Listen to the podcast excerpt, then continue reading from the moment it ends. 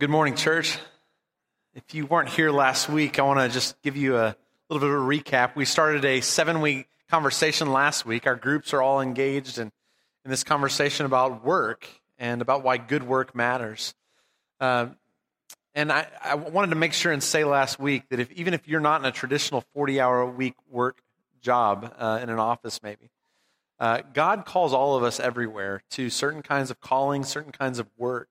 He's given us gifts and abilities and callings, and uh, it's important for us to realize what those are and to come to see those, whether that's raising children at home or that's working uh, as an attorney or that's working as a janitor, wherever we find ourselves at work, uh, mission trips, as we talked about earlier. Uh, God wants to use that, and He wants to connect our, our service, our work to our commitment to Jesus, because every day of our week is committed to that, that, that life. And so the question is, how do we engage that work in a way that fits the kingdom and that tries to engage the people around us in the kingdom of God? And so I want to talk again to that this morning. If you have your Bibles, open with me, if you would, to Genesis uh, chapter 1, or if you have your phones, feel free to, to open up to there. And uh, I want to start with a prayer, and then we'll get into the text this morning. Our God, our Father, we, uh, we come before you and we honor you. We praise you as the God who is above all gods. Uh, no one can stand against your power, God. And so we want to work in concert with your concert, with, with your calling and with your power in our, our lives. And so we ask that your Holy Spirit, God, would fill us this morning uh, with insight, with encouragement, uh, with correction where needed, and that you would give us a clear sense of what our calling is as your people. This morning, God, I pray you'd pour through me the gift of preaching so that Christ would be formed in our hearts. And it's in Jesus' name that we pray. Amen. Well, last week we discovered that work is not a four letter word. Work isn't something that emerges after the fall as a consequence of human sin. No, work is there before all of that. It's a gift that God gives to us. Adam was working in the garden far before they eat the fruit. And so uh, we, we discovered that last week, and this week I want to continue to connect the commands of God with our work uh, as well. And so Genesis 1:28 is where I want to begin reading about God's original design for the universe. God blessed them and said to them, "Be fruitful and increase in number. Fill the earth and subdue it. Rule over the fish in the sea and the birds in the sky and over every living creature that moves on the ground. And so, command number one that God gives humans is be fruitful and multiply. And that, of, of course, includes procreation, but I would suggest it is also a command to fill the earth when it comes to civilization. That our work is a part of that ongoing multiplying and filling in the way that God desires. But uh, command two is connected to that subduing, right? It, it, says there to subdue the earth, to rule over it, to have dominion over the earth. So we have command one that's about filling the earth, command two that's about taking what God has given to us with this untapped resource of planet Earth and making something of it. We've done a tremendous job. That's part of what I want to talk about today is to help us see the ways we've fulfilled command number two and how your work, how your calling is applied to that second command that God gives to us. I want you to think about the garden for a moment. First seven days of creation, right? God creates on the seventh day, he rests, he calls it good. He calls the humans that he creates very good. And I want you to imagine this garden, right? This earth, this full of nutrients, full of resources that are ready to spring forth. And I want you to think about that and then think about what's come today. Imagine Adam and Eve looking around at the civilizations, at the cities, at the pulsing heartbeat of, of, of, cultures that are moving all around our world, of what we've made of this untapped resource of the earth that God created. We have done good work. And I think that's what God is calling us to do, that in all of our work, we're taking the untapped resources of the kingdom of God, of the earth that God has given to us, and we're making something of it. We're using our abilities and our skills and, and we build cities and civilizations and commerce and all these things. Uh, Genesis 2:15 gives another picture, another description of what God gave Adam the task to do. The Lord God took the man and put him in the garden of Eden to work it and to take care of it. Animals are not given this task uh, of creation, of jobs, right? It's humans who are given that task. We have the dignity, the calling that's different from the rest of the animal kingdom. And as part of what our work is to do is to evidence our dignity as human beings created in the image of a God who creates. We continue that act of creation as we co-rule with God. Again, the, the picture I have is of God handing us this resource and saying, make something of this. Tap into this resource and continue to develop what's been given. See, the only difference between wilderness and culture is a little bit of hard work, right? Mean, think about the city of Dallas uh, 200 years ago, right? It, didn't even exist. Maybe a, tr- a small trading post. But now there's a city with suburbs and infrastructure. All of that's come over the last 200 years because people have put work into the wilderness and it's become a vast, uh, a vast city. So we're commanded to take the earth that God has given and to do something with it, which reminds me of a story that Jesus tells a little bit later on in the Gospels. Uh, if you have your Bibles, I encourage you to open to the Gospel of Matthew. Maybe keep a, a, finger there in Genesis. We'll come back to that. But I want us to read from Matthew 25, uh, verses 14 through 30. This is a, I want to read the whole parable that Jesus shares about the talents or the bags of gold. Uh, verse 14. Again, it will be like a man going on a journey who called his servants and entrusted his wealth to them. To one he gave five bags of gold, to another two bags, and to another one bag, each according to his ability. Then he went on his journey. The man who had received five bags of gold went at once, put his money to work, and gained five bags more. So also the one with two bags of gold gained two more. But the man who had received one bag went off, dug a hole in the ground, and hid his master's money. After a long time, the master of those servants returned and settled accounts with them. The man who had received five bags of gold brought the other five. Master, he said, You entrusted me with five bags of gold. See, I have gained five more. His master replied, Well done, good and faithful servant. You have been faithful with a few things. I will put you in charge of many things. Come and share your master's happiness. The man with two bags of gold also came. Master, he said, You entrusted me with two bags of gold, and I've gained two more.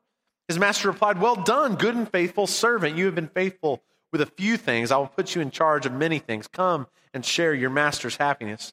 Then the man who had received one bag of gold came. Master, he said, I knew that you are a hard man, harvesting where you have not sown, and gathering where you have not scattered seed. So I was afraid, and I went out and I hid your gold in the ground. See, here's what belongs to you. His master replied, You wicked and lazy servant. So you knew that I harvest where I have not sown and gather where I have not scattered seed. Well, then, you should have put my money on deposit with the banker so that when I returned, I would have received it back with interest. So take the bag of gold from him, give it to the one who has 10 bags, for whoever has will be given more. They will have an abundance. Whoever does not have, even what they have will be taken from them. And throw that worthless servant outside into the darkness where there will be weeping and gnashing. So, this master, who represents God in this story, of course, gives to these servants all of this resource to do something with, right? And a talent back in those days, I want us to get the full picture. A talent would have been the equivalent of about 10 years' wages, all right? So that's not a small gift that's being given. It's a bag of gold that means a lot. It would have maybe been 250 to a million dollars, depending on what those people had made. And, and what's the command while he's gone? I want you to put this to work, which is an interesting phrase for the series we're walking through.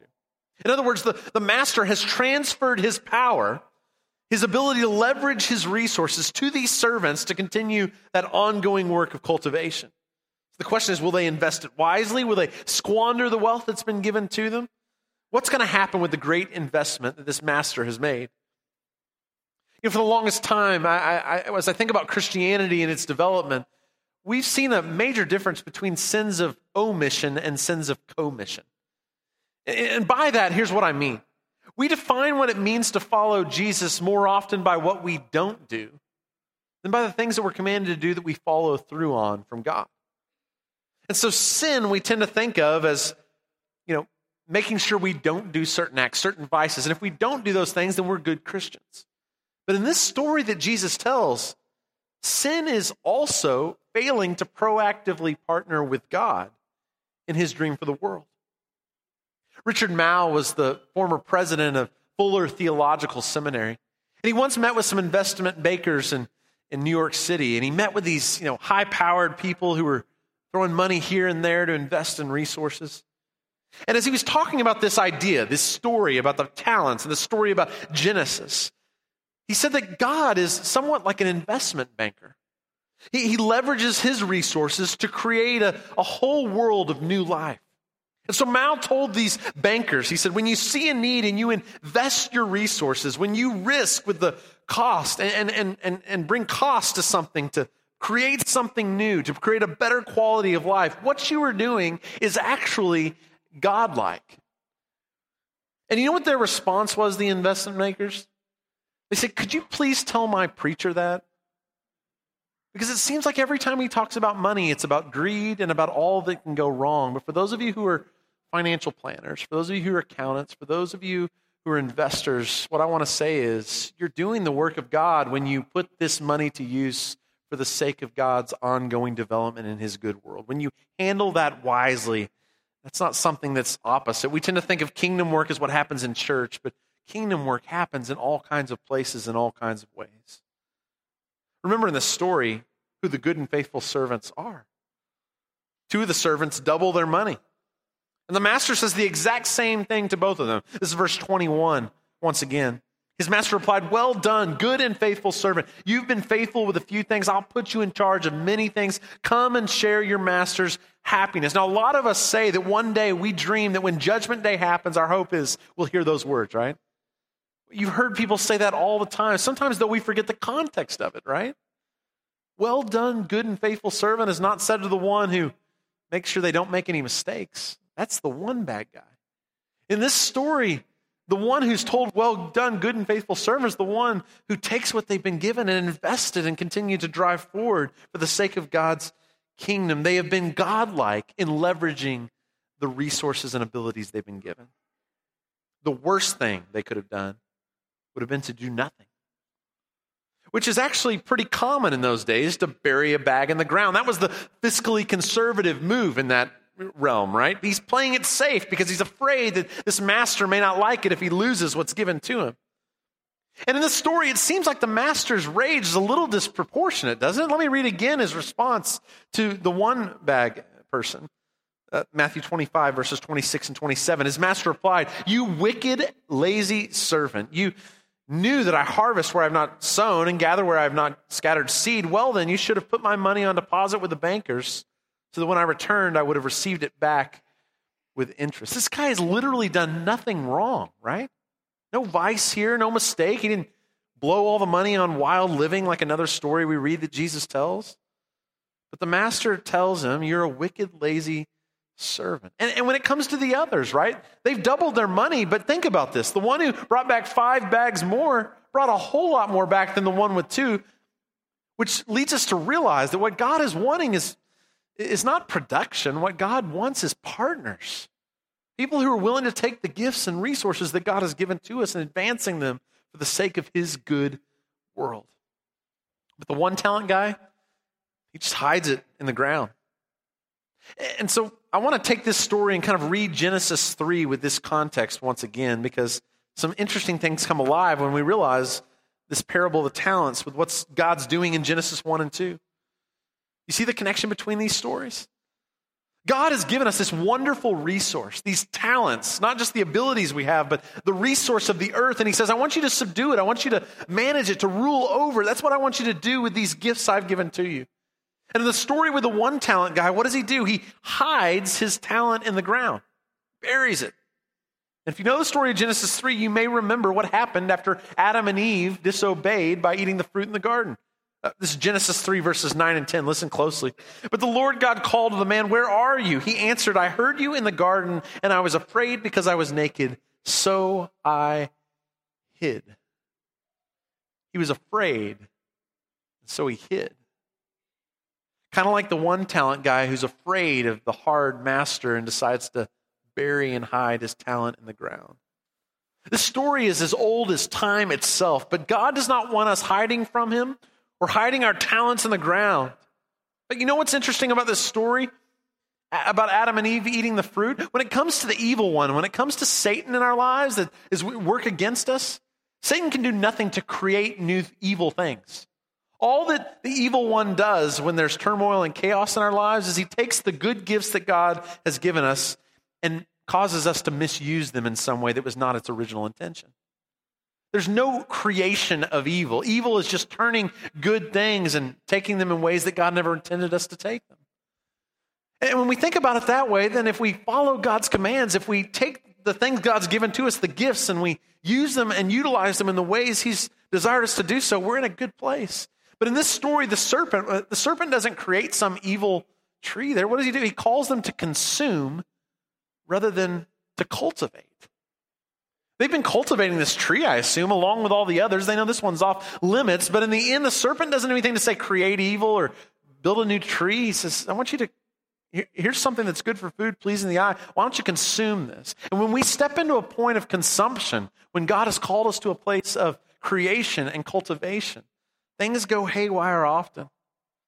So there's some curses that come as a result in Genesis 3. That's what some have referred to them as. It's interesting, these curses or these consequences. The first is that, uh, well, about the serpent, uh, but after that, when it comes to humans and the challenges that we face, the first is interesting, right? Your pain will be more severe in childbearing. Some of you know quite well what that is like. I can't quite speak to that this morning. But isn't it interesting that the first command God gives, be fruitful and multiplied, is directly tied to the first consequence of the fall, right?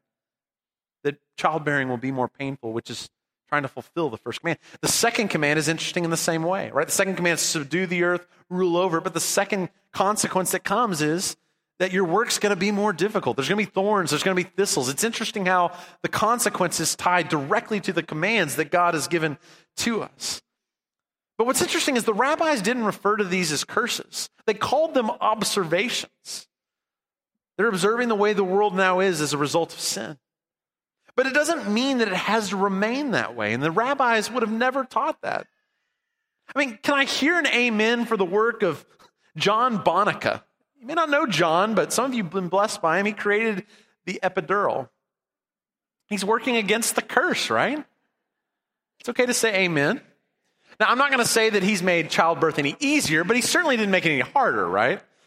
Or, or, I'm grateful for those who have spent their lives in the craft of farming and agriculture because we've developed fertilizer and aeration and irrigation methods that have worked against the consequences of the fall to make the world a better place. All of us are in that work, aren't we, of reversing the curse, of reversing and moving against the way our world is moves toward decay. So if you think about the world, the work that you do, my question for you would be this. How are you contributing to the further ongoing development and cultivation, subduing and having dominion over in a beneficial way of the earth that God has given to us.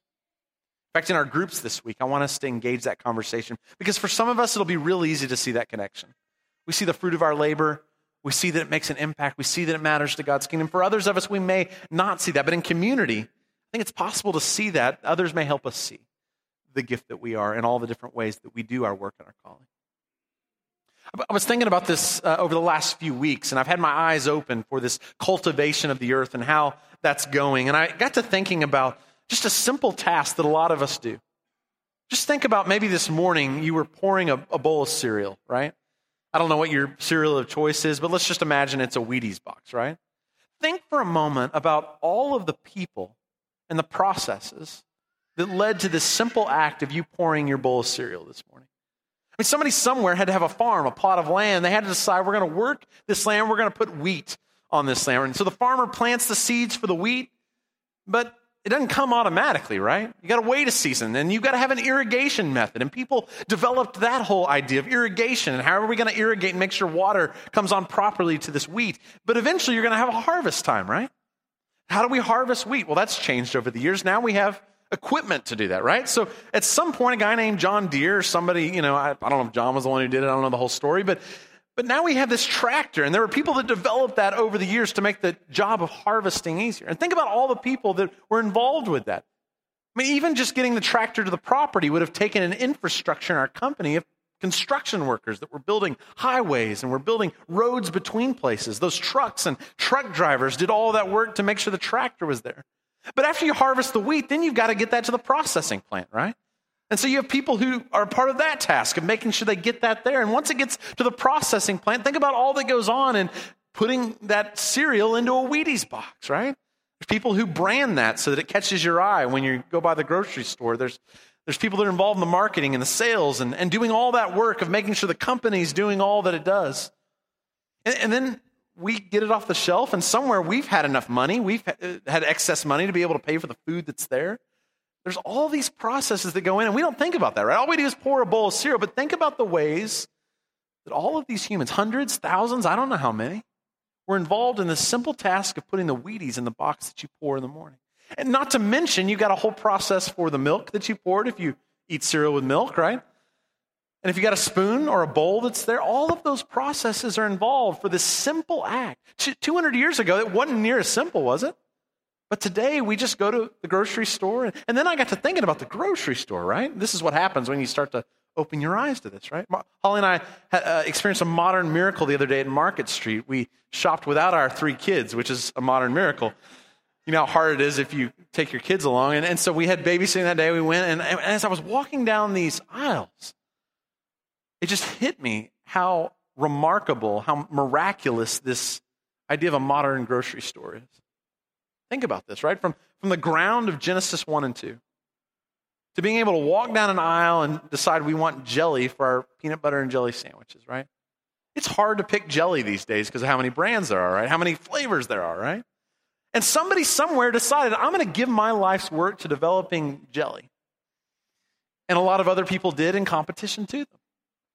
But it's not just the jelly, right? You think about going up and down those aisles yourself. Do this when you're going later this week, maybe this afternoon when you go. Just walk up and down those aisles and realize how many million, thousands, millions of people have been involved in developing economy, have been invo- involved in developing the jelly business, uh, or, or just how miraculous it is that you can walk into a grocery store, you can walk into a Walmart at 3 a.m., and you can find a tomato no matter what season of the year it is, right? We have fresh produce available. Like, imagine walking Adam through a grocery store today, right? Can you imagine what he, and maybe the Eden was, you know, good enough. Maybe, maybe Moses would be the one, but, but imagine taking someone from that era and walking them through. Can you imagine what their face would look like? And we just take it for granted. Think about this. Uh, maybe later today you'll have a salad uh, at lunch. Maybe you have pomegranates in that salad, some avocados and lettuce. It's possible that in that bowl of salad that you're eating, that people have harvested things from three different continents to put things into your bowl.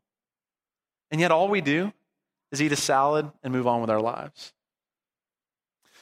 Uh, I, I saw this the other day when I was at the movie theater. Paid my admission and walked in and watched the movie, and all of a sudden I stayed after the movie, seeing things a little differently. Have you ever done this before? Get to the end, the end, you move out, but, but if you next time I want to encourage you, stay and watch the credits. Because the flood of names that go down that screen represent people who've given their lives, have given all of their efforts, their abilities. They gave weeks, months, even years of their lives, perhaps, so that you could enjoy two hours of a movie at a theater. Just remarkable work that's done all over the place that we forget about. Hit us in a more important way on December 30th. It was early in the morning, 2 o'clock, when our daughter woke up. I didn't wake up, but Holly put her close enough to my ear. I finally woke up, and and, and, and she took her temperature, and it ended up being about 104, 105. So we were pretty concerned. Flu was going around and all that. Some of you were in the hospital about the same time. And, and I was just thinking about, you know, if, we, if this had happened 400 years ago and we were living, how different that scenario would have been from what it was today. Because we knew all we had to do was to drive down the road, and there would be an ER that was open at Children's Medical Center of Plano. And we could walk in, and these people who had been preparing all their lives for this moment, which isn't even that hard of a moment compared to some of the moments you all have walked into in hospitals recently. But we knew someone would be there to take care of our daughter, and we could walk out, and her temperature would probably be close to normal. We'd have a diagnosis, and we'd have a route of trying to heal her. That's remarkable. It didn't happen 100 years ago in the same way it does today. And we take all these things for granted, but what I'm trying to point out to you is this is the development of culture. This is the development of civilization. This is the fulfillment of the second command in Scripture to subdue the earth, to rule over it, to have dominion, to make something good of this untapped resource of the earth that God has given to us. And the only way that was possible was the result of people who did good work. Think in your own industry right now, whatever it is that you do work in, okay? or that you've done work in in the past, or that maybe you're planning to do work in. Just think about all the people who have come for the centuries before you in that line of work. Some of you, it may be newer, it may be years, right? Decades. But think with me just about all the people that did it in a more difficult way than you're able to do it because they added their expertise to people over the years that have led to the position you're in. And what you're a part of is adding to that expertise for the next generation It will make that process even easier. It's remarkable when you open your eyes. Just open your eyes this week. Have this conversation in your groups this week. This is us fulfilling the command that God has given to us. And we've tended to see work outside of the church as a necessary evil. But what I want to say to you, if you have eyes to see, is this it is remarkable how well humans have learned to have dominion over the earth. There's examples where we've done a really poor job of it. It's really important that we take care of the earth. We are not owners of the earth, we are stewards of the earth. And so, how we manage this task is very important. So, there are people that aren't adding to the flourishing of, of, human, of humanity. But my hope is that all of us are learning to do that better in better ways. Think about this without accountants and auditors, it's remarkable how well humans are able to organize and trust one another in business. And were it not for them, I wonder where we'd be today. Without educators, we wouldn't be able to add education over the years where one generation learns, the next gets to learn from what's learned after that. Without farmers, there'd be no food to feed any of us for the professions that we have. Without construction workers, we'd be there dealing with the elements that we just take for granted. We're within buildings that have been constructed and secured firmly. Without occupational therapists, we wouldn't recover and rehabilitate near as quickly to do the work that so many of us think of doing that we can lose in just an instant. And some of you are thinking, well, I'm just a mom, Colin. And my response to you is this could anything be more connected to the ongoing creation of the world and literally, physically bringing human life into existence and supporting that life and nurturing that life as it's shaped and it's formed? Yeah, I do much of my work praying and writing on a computer screen, at a desk, and at a chair. A lot of people did a lot of work so that I could sit at that chair. And those people had no idea what that chair would be used for. They didn't know it'd be an office chair that would end up in some warehouse someplace not to be used. They didn't have any idea that it would be the chair that I would choose. You have no idea how the small tasks that you do that you think may be meaningless may be bearing fruit far beyond what your eyes can see. Some of you who are teachers need to hear this clearly, right? Because you don't get to see the finished product you see for a season, or maybe you're a mom or a dad and you feel like you're pouring all your resources and you don't know if it's connecting. But maybe you're doing work that seems insignificant. my hope through this series, maybe today you've gotten a glimpse of it even more, is you're fulfilling the command of God. You're going about your work, you're bringing life into the world, you're nurturing it, you're having dominion in the way God intended us to have it. So, church, do not bury your talent. Don't hide it in the ground because what we're called to do is to reverse the curse. I love thinking about this that tomorrow there will be anesthesiologists that are walking into hospitals to give help to mothers who will be birthing babies. And they're working against the curse, they're working against the consequences of the fall. Or think about the agriculturalists and the people in our service industries that are going about their work, right? They're working against the fact that our thorns and thistles will be more difficult, and they're advancing technology to make sure that we don't just submit to the curse, we try to move against it because God's good world demands more than just leaving it as it is. Or imagine the marriage therapists who are working against those consequences of the fall where it says, Your desire will be for your husband and he'll rule over you these power dynamics that are at play in our culture and in our world so often that often destroy marriages, right? These marriage therapists are working in that dynamic to try to help bring a, a better world to these families that matters for their kids and for the next generation. And I could go on and on about how all of our work is seeking to do just that. The, the Jew, Jews had a, had, a, had a phrase for this in the Hebrew. We talk about it as the tikkun olam, which simply means the repair of the world or the healing of the world. They believed that all of their vocations, all of their tasks were tied up with God, bringing healing to the world that was under the curse of the evil one. So, this week, as you open your eyes, as you walk into your office or into your garage or wherever it might be that you do your calling in your work, what I want to encourage you to do is to open your eyes see your work through the lens of Genesis 1 and 2 and ask the question Am I standing against the healing of the world in my profession and in my work, or am I helping to heal it and to turn it back to God's good intention? My guess is you're doing more good than you can even see or imagine.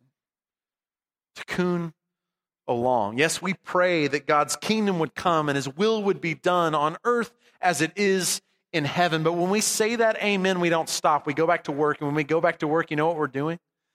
We're bringing God's kingdom to earth. We're welcoming his reign in the ways that we care for this earth, in the ways that we care for people, in the ways that we continue the work of culture building. Our work is to contribute to that effort.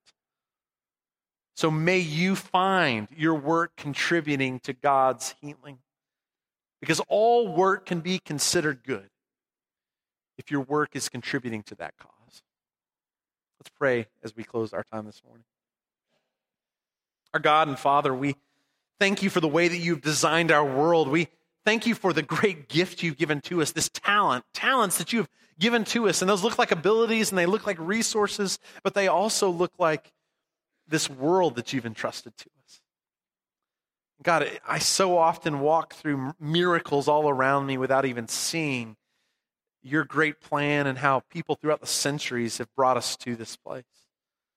From the cell phones we take for granted to the grocery stores that we walk through to the ER clinics that are open at all times of night to the teachers who care for our kids in schools, God.